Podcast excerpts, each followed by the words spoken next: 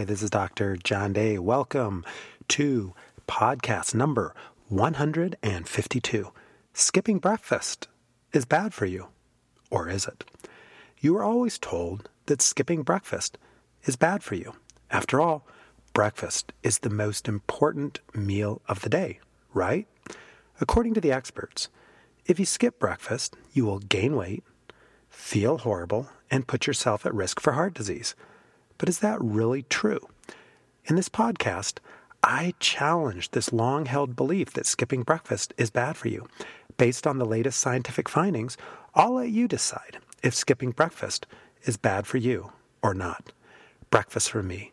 I have always been a breakfast eater. This is my confession as we start this podcast. Even today, as soon as I woke up, I ate breakfast. It's the first thing I do in the morning.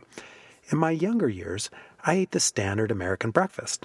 Plenty of processed carbs in the form of breakfast cereal, instant oatmeal, pancakes, fruit juice, you name it. Somehow, I always felt it strange that I was hungry again about an hour or two after eating such a large breakfast. Today, I eat much better and don't get hungry again until lunchtime. Every morning, I have a big salad without salad dressing. I like to mix in chia and flax seeds with some nut butter on Ezekiel bread.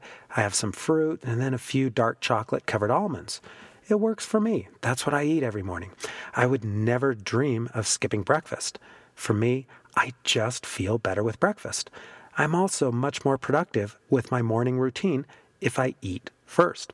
Just because eating breakfast works for me, does it mean that everyone else should eat breakfast as well?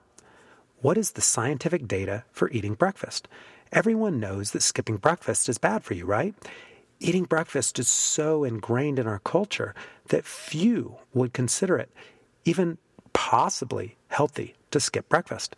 Indeed, many observational studies have shown that eating breakfast protects against weight gain, and it also helps to prevent heart disease.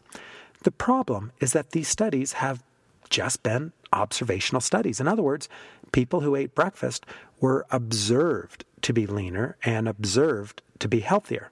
These studies don't prove that eating breakfast made them leaner or healthier. Perhaps it had nothing at all to do with eating breakfast. Perhaps the real reason is that breakfast eaters may be more inclined to work out in the morning. Fortunately, we now have much better studies to answer the question, is skipping breakfast bad for you? Let's move in. Let's shift gears now. Let's go into the Bath Breakfast Study. To challenge the long-held belief that skipping breakfast is bad for you, researchers from Bath, England, randomized overweight adults to either eating breakfast or skipping breakfast. And I won't bore you with all the details of the study, but there were 5 key findings of this study. So overweight adults, half were randomly told, you get to eat breakfast, and the other half were told, you can't eat breakfast. And here's what they found. Number 1, metabolism was not affected by eating or skipping breakfast. So whether you have breakfast or not, your metabolism is still the same. So there, that debunks one myth. Number 2, breakfast eaters ate more total calories throughout the day, and had a statistical trend toward weight gain. In other words, it didn't quite reach statistical significance, but the data were trending in that direction, that breakfast eaters ate more total calories through the day, and there was a trend toward weight gain. Number 3, measures of heart disease, and they checked all sorts of stuff. They checked blood tests, this, that, and all the other. Measures of heart disease were not affected by eating or skipping breakfast. Number 4, breakfast eaters were more physically active in the morning. Now, that's kind of interesting. So there was some conservation of energy. If you're skipping breakfast, you're a little bit less inclined to move. Number 5, the longer feeding window of breakfast eaters. So in other words, they were eating throughout the entire day. They did notice lower insulin spikes, and that makes sense because if you're compressing the amount of time you have to eat, then yeah, you're going to get more of an insulin spike because you've concentrated all your calories into a very short feeding window. As you can see, though, there really were no critical differences between breakfast eaters and breakfast skippers. Indeed, in two other well-designed studies, there also was no significant difference in eating or skipping breakfast. So with that in mind, when is eating breakfast critical? Does the Bath Breakfast Study mean that you should skip breakfast? Absolutely not. I certainly will not give up my daily breakfast routine based on the results of the study. However, it should be noted that the Bath Breakfast Study does not apply to everyone. This was just a small study of overweight young and middle-aged adults. For children, it is a completely different matter. Studies have consistently shown that breakfast is critical for optimal school performance in children. This is especially true for impoverished children. In fact, even children who eat two breakfasts, one at home and then one at school, so they get two breakfasts, are still less likely to become obese. And that's from a recent study that was just published. So when may skipping breakfast be healthy?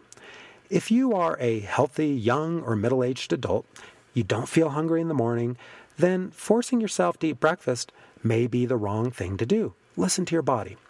Indeed, depending on what time you last ate the previous day, skipping breakfast may be a form of intermittent fasting. As I've discussed in previous podcasts, intermittent fasting may help with weight loss and preventing heart disease. Another benefit to skipping breakfast is that, for most Americans, breakfast is the unhealthiest meal of the day. Fruit juice, and at least 99% of all breakfast cereals, bagels, pancakes, waffles, toasts, yogurt, are little more than rapidly absorbed sugar to the body. So, if you're going to skip that and eat the other meals, maybe you're better off, since breakfast for most people tends to be mostly carbs. Take-home message.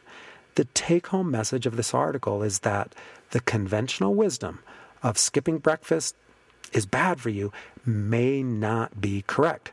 Based on my research of the scientific data, I could find no compelling reason for healthy adults to eat breakfast. Indeed, my opinion is the same as researchers in a recent study, and that is that breakfast may just be another meal. There's nothing special about breakfast. For some people, skipping breakfast may be the right thing to do. As long as you are healthy, try skipping breakfast a few times to see if it helps with your health goals. If you are already skipping breakfast, then don't feel guilty or feel like skipping breakfast is something that you're harming yourself. The key message of this article is to find out what works for you and then do it. As for me, I will continue to eat my same breakfast every morning. For me, skipping breakfast absolutely does not work at all.